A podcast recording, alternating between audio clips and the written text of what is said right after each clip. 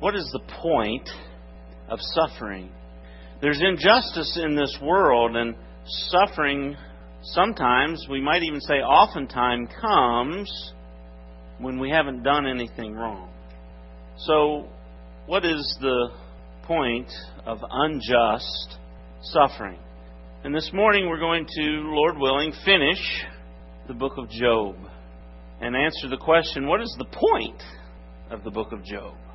What is the point of suffering when, like Job, you've done nothing wrong? Now, just briefly, as we began our series in Job, we saw that there was this uh, contest that Satan had.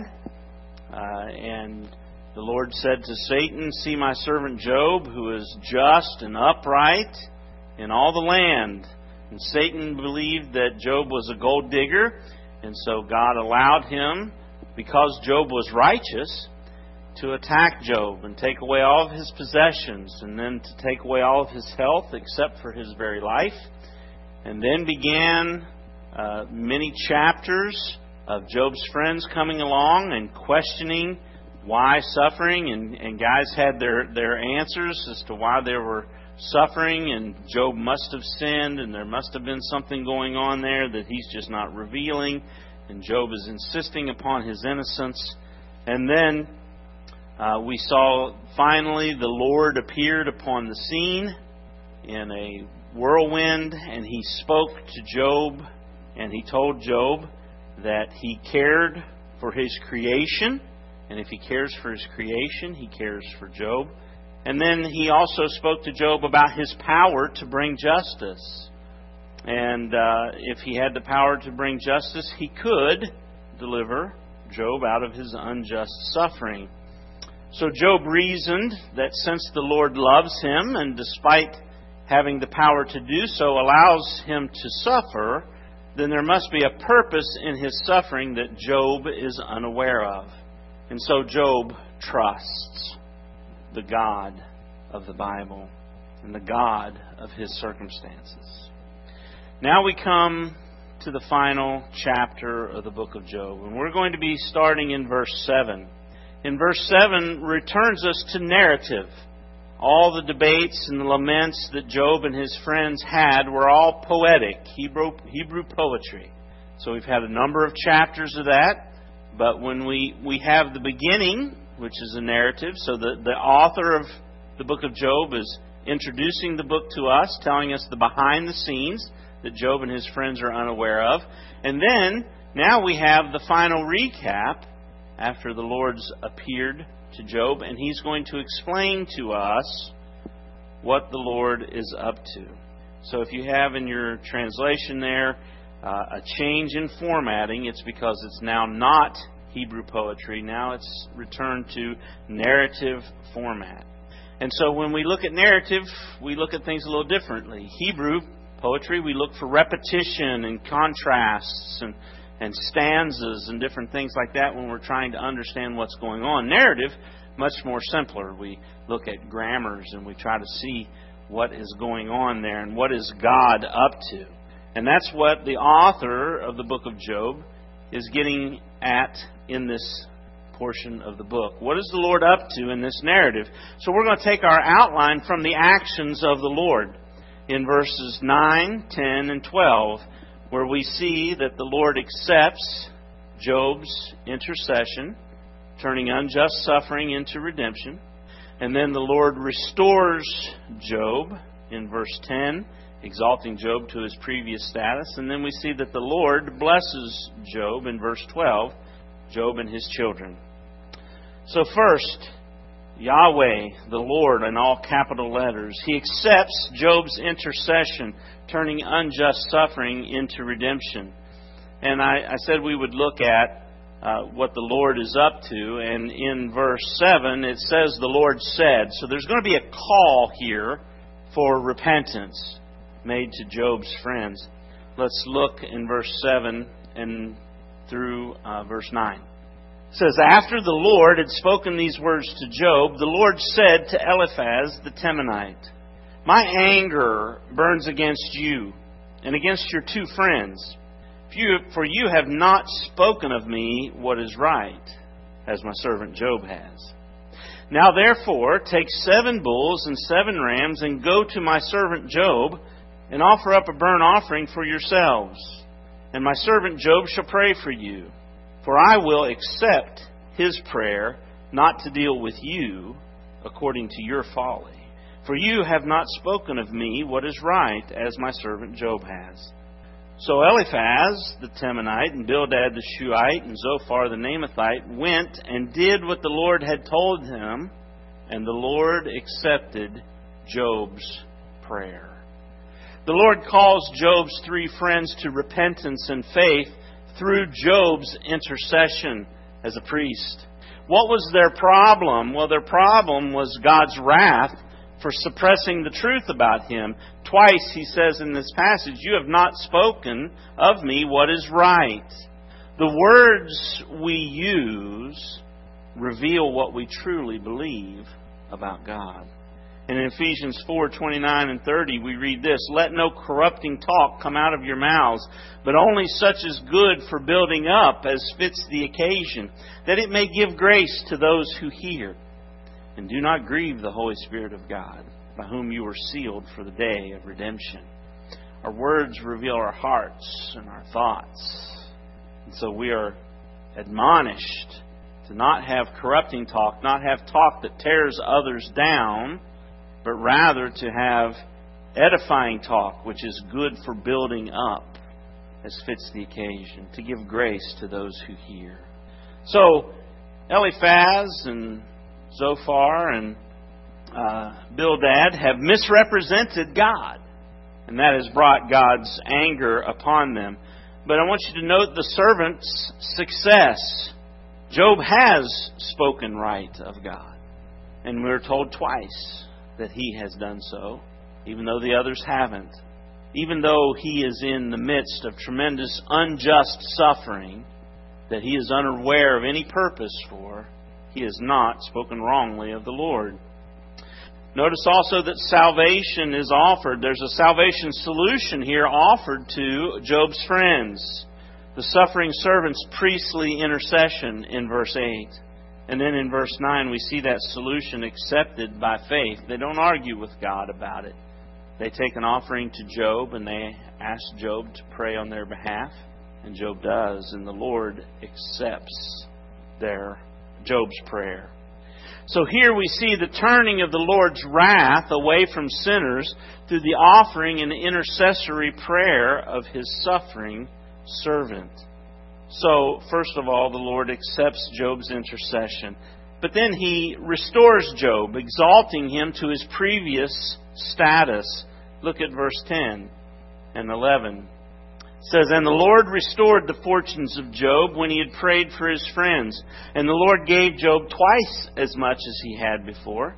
Then came to him all his brothers and sisters, and all who had known him before, and ate bread with him in his house. And they showed him sympathy, and comforted him for all the evil that the Lord had brought upon him. And each of them gave him a piece of money and a ring of gold. Here we see that Job is restored to a place of honor, and he is restored to fellowship with those who, have, who had rejected him in his suffering. We're called back to Job 19, verses 13 through 22, where we see that all of Job's family and friends had rejected him in the moment of his suffering.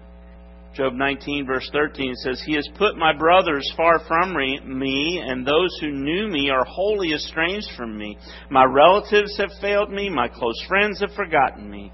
The guests in my house and my maidservants count me as a stranger.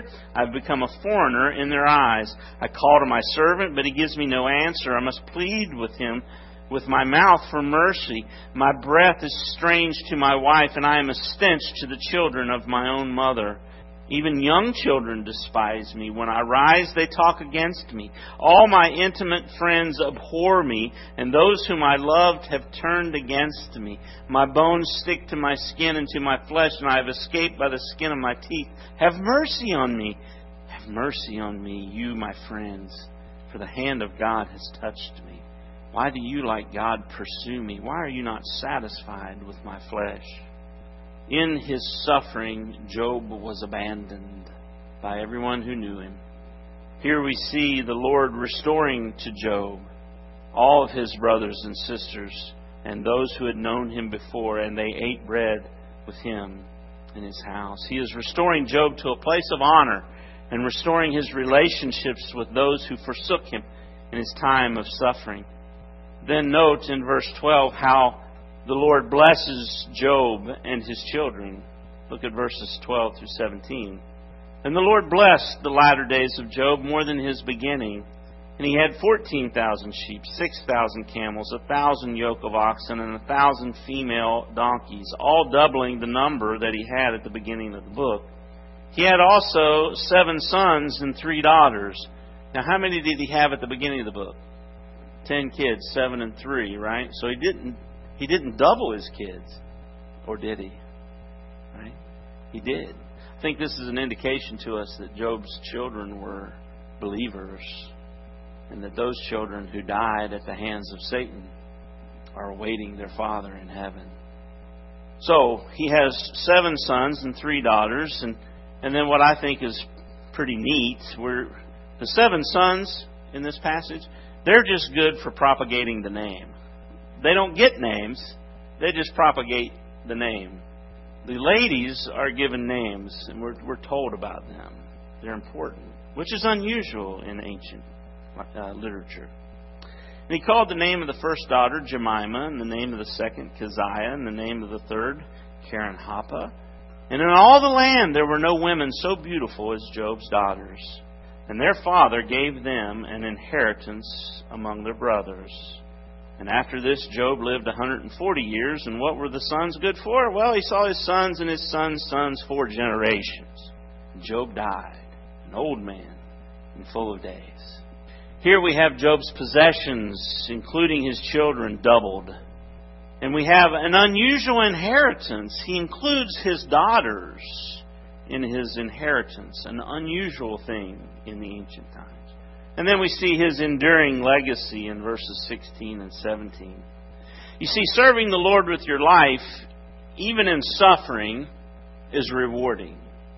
And in the final narrative of Job, we see the Lord's turning of his servant's unjust suffering for his name's sake into redemption through the intercession and exaltation of his suffering servant. And when I began with you this study in the book of Job, we began by, I, I stated something similar to this. I want to introduce you to a man unlike any man upon the earth in his day. A man whom the Lord declared was blameless and upright.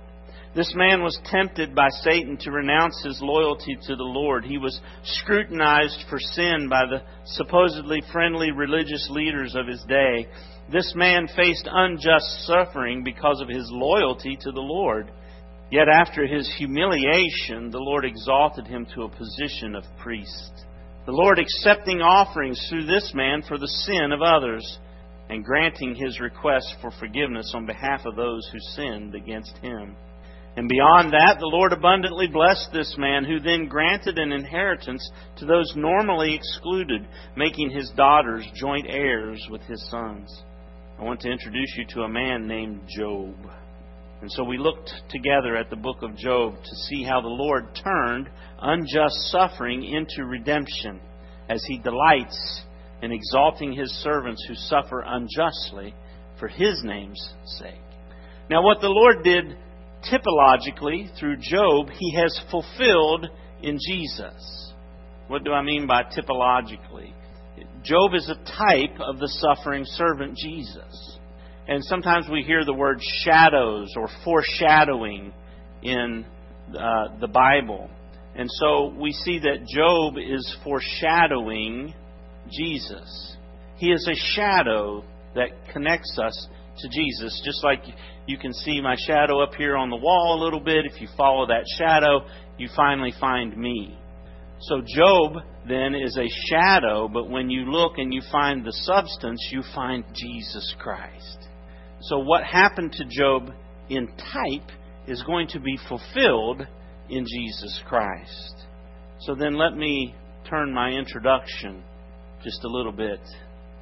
I want to introduce you to a man unlike any other man upon the earth in his day.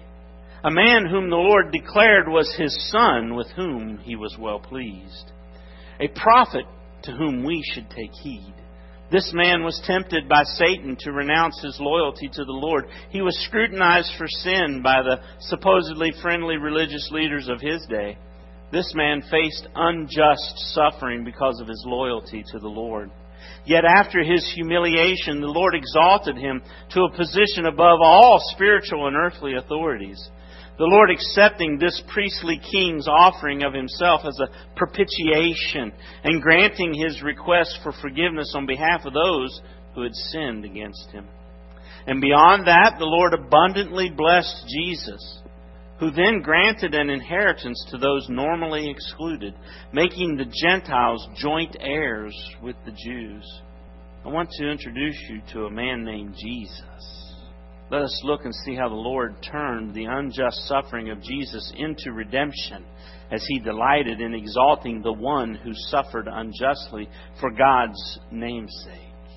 First, the Father accepts Christ's propitiatory offering. The problem is wrath for suppressing the truth. Just like Job's friends, we have not spoken correctly about God. We have not imaged Him, as we talked about last week. Romans 1:18 says, "For the wrath of God is revealed from heaven against all ungodliness and unrighteousness of men who by their unrighteousness suppress the truth." As God's image bearers, when people look at us, they should see God, how God is. But we've all misrepresented God, and that has brought his wrath upon us. But note the servant's success at bearing God's image. In Matthew 7, uh, 17, verse 5, we see on the Mount of Transfiguration, Behold, a bright cloud overshadowed them, and a voice from the cloud. Now, let me ask you this where is the Lord speaking from in the, in the book of Job? From the whirlwind, right? We picked that up from the previous chapters. He's speaking from the whirlwind, from the appearance of his glory, which we find here on the Mount of Transfiguration. So a voice from the cloud said, This is my beloved Son with whom I am well pleased. Listen to him. Why? Because he is speaking right about me. He is imaging me. Jesus Christ came and he lived the perfect life that none of us have. He represented God well. And so then God offers a salvation solution to us who have misimaged God the suffering servant's priestly intercession for us. Hebrews 2:17 says therefore Jesus had to be made like his brothers in every respect so that he might become a merciful and faithful high priest in the servants in the service of God to make propitiation for the sins of the people. Now we talked last week about that word propitiation. It is an offering that satisfies God's wrath. And for Jesus, it's an offering that satisfies God's wrath against our sin. And so God's wrath is diverted to Jesus Christ when we place our faith in Jesus as our offering for sin and as our Lord and Savior. And God saves us. And this morning, through His Word, God is offering to you this same salvation.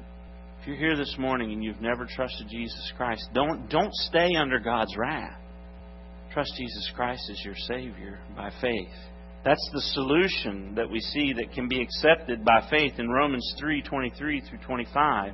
It says, "For all have sinned and fall short of the glory of God, and are justified by His grace. We're declared righteous by His grace as a gift through the redemption that is in Christ Jesus, whom God put forward as a propitiation by His blood to be received by faith."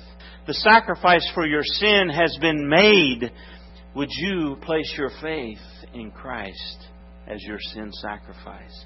Repent of your sin and trust Jesus Christ as your Lord because He's not still in the grave. He is resurrected and been set above all authorities. And He is the authority of your life, or He should be. So repent of your sin and follow Christ with your life. Here we see the turning of the Lord's wrath away from sinners through the offering and intercessory prayer of the suffering servant, Jesus Christ. But as I said, God did not leave Jesus in the grave. He resurrected him. He restored Jesus to a place of honor. Romans 1 4 tells us that Jesus was declared to be the Son of God in power according to the Spirit of holiness by his resurrection from the dead. He was God in the flesh. Philippians 2 5 through 10, which we read this morning as our scripture reading, it causes us to try to have the same mind or to think that we should have the same mind as Jesus Christ, which is an amazing, humble servant type mind. Have this mind among yourselves, which is yours in Christ Jesus, though who, though he was in the form of God, did not count equality with God a thing to be grasped. Hey, what identifies you?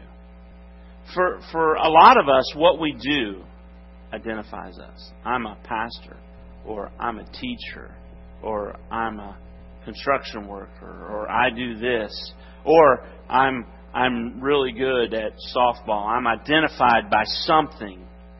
And we hang on to that. Jesus Christ, his identity was God. But he didn't grasp onto that. Because a lot of times people like to grasp to titles. We like that honor that comes with them. Jesus Christ didn't, though he was in the form of God, did not think equality with God a thing to be grasped, to be held on to. Well, then what did he do? Verse 7 He emptied himself by taking the form of what? A servant. What has God referred to Job as throughout that whole book? My servant. My servant Job. My servant Job. He took the form of a servant, being born in the likeness of men and being found in human form. He humbled himself by becoming obedient to the point of death, even death on a cross. Therefore, God has highly exalted him and bestowed him the name that is above every name, so that the name of Jesus every knee should bow in heaven and on earth and under the earth. And Acts 4:12 says there is salvation in no one else, for there is no other name under heaven given among men by which we must be saved. God not only offers salvation through Jesus Christ, but he offers it only through Jesus Christ. You can't earn your salvation, you can't buy your salvation. The only thing you can do is trust through faith God's provision of salvation. He is the only way. And I urge you this morning, if you've never trusted Christ as your Savior, make today the day. He restored Jesus to a place of honor, but then he also restored fellowship with those who had rejected him in his suffering. Remember in the Garden of Gethsemane, Mark 14:50, when they arrested Jesus, it says, and they all left him and fled. Peter denied him. One disciple, we're told, had a loincloth on. I think we believe it is Mark. And he was running away and they grabbed him. And he said, You know what? I don't need to hold on to this. And whoosh, and then he ran out of the garden naked and ashamed. Similar to the Genesis story with Adam and Eve. When they arrested Jesus and they were about to bring him to his greatest point of suffering, no one stood with him. But after his resurrection, fellowship was restored. Luke 24, verses 36 through 47. They're talking about Jesus' appearance to the people on the road to Emmaus, and then it's all of a sudden Jesus himself stood among them and said to them, Peace to you. But they were startled and frightened and thought they saw a spirit. And he said to them, Why are you troubled and why does doubt arise in your hearts? And he says, See my hands and my feet, that it is I myself. Touch me and see. For a spirit does not have flesh and bones, as you see that I have. And when he said this, he showed them his hands and his feet. And while they still disbelieved, for joy they were marveling. It's like, this is amazing if true. And so finally, to prove it, he eats. He says, Have you anything here to eat? They gave him a piece of broiled fish, and he took it and ate before them. Then he said to them, These are my words that I spoke to you while I was still with you, that everything written about me in the law of Moses and the prophets and the Psalms must be fulfilled. And can I say that part of the poetic portion of the Bible is Job? So that when Job, when Jesus sat down and read Job, there was a day when he read that and he said, "Wait, this is me. This is talking about me." Verse 45, then he opened their minds to understand the scriptures and said to them, Thus it is written that the Christ should suffer and on the third day rise from the dead, and that repentance for the forgiveness of sins should be proclaimed in his name to all nations, beginning from Jerusalem all repent of your sins and trust Jesus Christ as your Savior. It doesn't matter if you're from the United States, from Mexico, from Canada, from Europe, from Russia, the Ukraine, Iran. It doesn't matter what people group you're associated with. All nations have this offer made to them. Repent and trust Jesus Christ, the suffering servant, as the payment for your sins. So we see the Father restored Jesus, exalting him and restoring his relationship with those who forsook him in his suffering.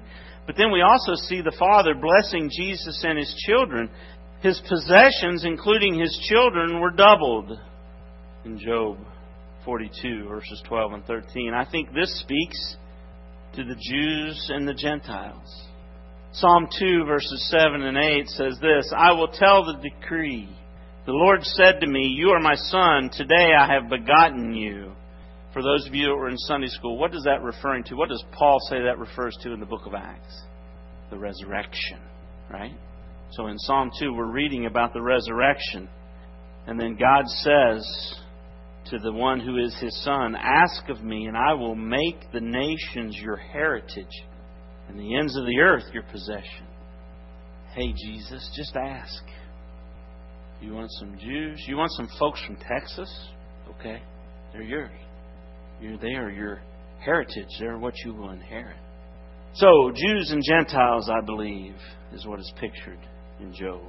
Then we see that unusual inheritance, and I think that speaks about the inclusion of the Gentiles. We we have these three daughters who receive an inheritance, and we're told that they're beautiful. And it's not that their value is found in their beauty, but what do we see coming down out of heaven as a bride adorned in Revelation.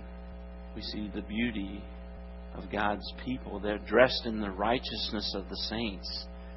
God is in the business of turning us, wicked sinners, into beautiful people who reflect the image of Christ.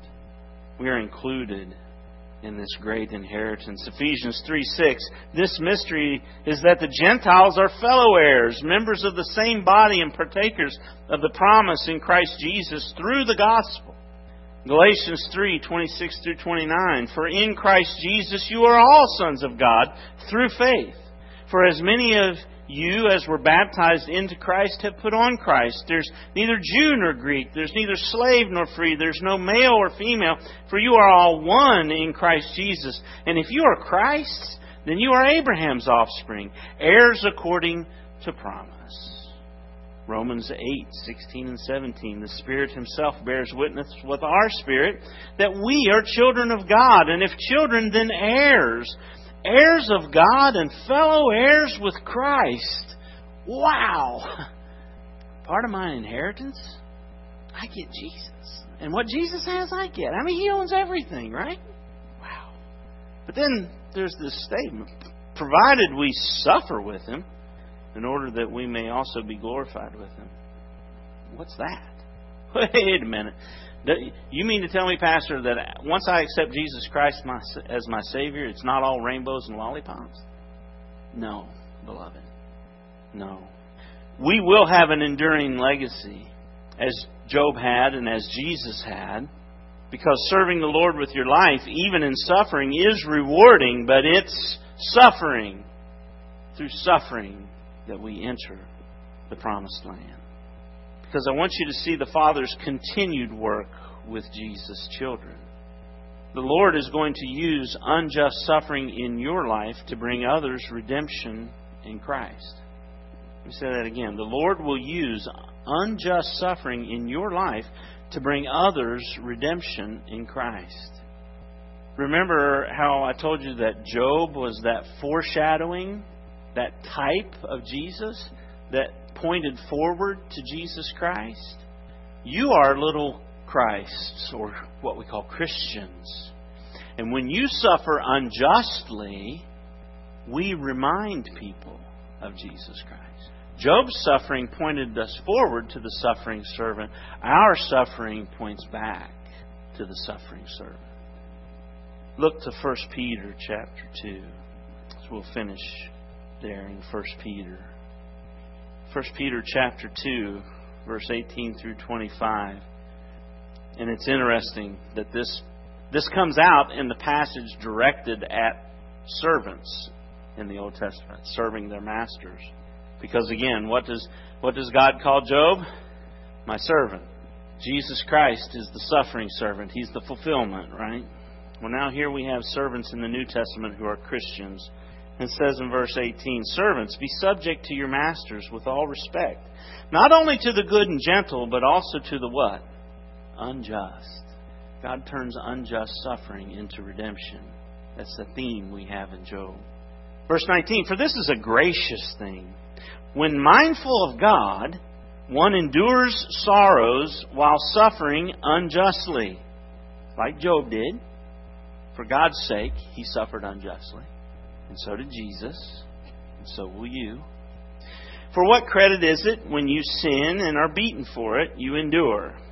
If you deserve it, you deserve it. That's what he's saying. But, but if when you do good and suffer for it, you endure, this is a gracious thing in the sight of God. For to this you have been what? Called. You've been called to be an image bearer of Jesus Christ. So that when you suffer unjustly, it points people to Jesus. For to this you've been called because Christ also suffered for you, leaving you an example that you might follow in his steps. He committed no sin, neither was deceit found in his mouth. When he was reviled, he did not revile in return. When he suffered, he did not threaten, but continued entrusting himself to him who judges justly. He himself bore our sins in his body on the tree, that we might die to sin and live to righteousness. By his wounds you have been healed, for you were straying like sheep but have now returned to the shepherd and overseer of your souls. And if that's not enough, in chapter 3 for 1 Peter, 1 Peter 3.14, he now is opening up to, to Christians in general. But even if you should suffer for righteousness' sake, you will be blessed. Have no fear of them, nor be troubled, but in your hearts honor Christ the Lord as holy always being prepared to make a defense to anyone who asks you for a reason for the hope that is in you. Yet do it with gentleness and respect, having a good conscience, so that when you are slandered, those who revile your good behavior in Christ may be put to shame. For it is better to suffer for doing good, if that should be God's will, than for doing evil. For Christ also suffered once for sins, the righteous for the what? Who's that? Us. That he might bring us to God, being put to death in the flesh, but made alive in the Spirit. Suffer unjustly. Honor Christ as holy. And when people go, What is wrong with you? Why don't you act? Why aren't you angry? Why aren't you cussing them out? What's your problem? Why, why are you so happy? How can you have a smile on your face in this difficult time? What's going on in your life? How can you manage this? Jesus, ready to give an answer. Point them to Jesus. Because God delights in exalting His servants who suffer unjustly for His name's sake. He did it with Jesus, He did it with Job. He can do it in your life as well. As Job predicted Christ, so should our unjust suffering remind people of Christ. So now, this morning, if you're here and you've never trusted Jesus Christ as your Savior, repent of your sins and live to righteousness through faith in Jesus Christ. You have no hope except for repenting of your sin and trusting Jesus Christ as your Savior. He is the way, the truth, and the life. Die to yourself and follow Him with your life. And He's worth it. Follow him. Take up your cross and follow him because suffering comes with following Christ. Your friends will forsake you. Perhaps even your parents will forsake you. But Jesus said, Whoever does not love me more than mother and father is not worthy of me. In other words, He He becomes your life. You live for Him. He is the center. And He's worthy. Why? I don't know about you, but He died for my sins. So He has authority over my life. He gets to tell me what's right and what's wrong. And He gets to tell me where to go and what to do. And I serve Him. So serve Christ with your life. Now, Christians, some of you may suffer unjust treatment by your family, by your employer, by your friends, your neighbors. God can use your unjust suffering to point others to Christ. Sometimes it can be lonely as a Christian. Everyone forsook Christ in his suffering, just like they did Job. Remember to serve God and honor Him as holy and point others to Jesus in your suffering because God loves you and He cares for you. But He has a purpose in your suffering. You may not understand it now, you may not understand it until the resurrection, but He's got a purpose in your unjust treatment. Health problems that are not directly related to sin, God uses. You pickle your liver on alcohol, that's on you. Okay? But if you get cancer, that's not necessarily your fault, right? We, we studied this in Job. How is that just? Relationship problems not directly related to sin. Ungodly spouses or spouses who claim Christ but act ungodly. Problems with your children. Problems with your brothers and sisters. Not directly related to sin. You're following Christ. There's no sin in your life that you know of. You can be treated unjustly by people who you felt loved you. God will use your unjust suffering to point others to Jesus. You do right and trust the consequences and your circumstances to the Lord. He is the one working. So, what's the point of the book of Job? Well, injustice exists in this fallen world. Righteous people will encounter unjust suffering.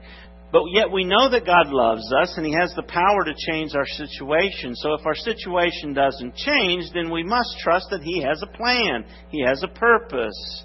We, like Job, need to live wisely by fearing God and turning away from evil, even in the midst of suffering. So what's the point of the book of Job? God will turn our unjust suffering into redemption. And one day we will be reckoned we will be resurrected to unfathomable glory.